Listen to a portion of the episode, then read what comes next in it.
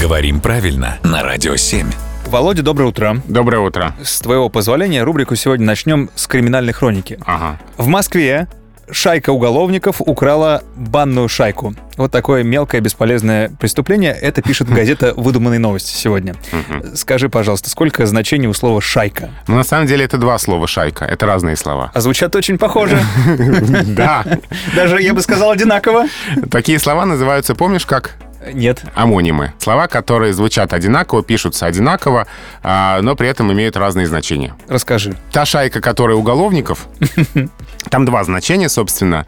Группа людей, которые объединились для преступной деятельности. Так. И второе значение неодобрительное, переносное о компании людей, которые объединены общими интересами, ну, как правило, не очень такими Плохая компания. Да, э, не очень благонадежными. Ну, какая-нибудь шайка дельцов, мы можем сказать.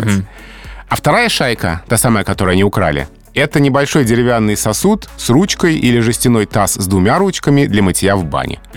Это разные шайки, хотя звучат действительно похоже.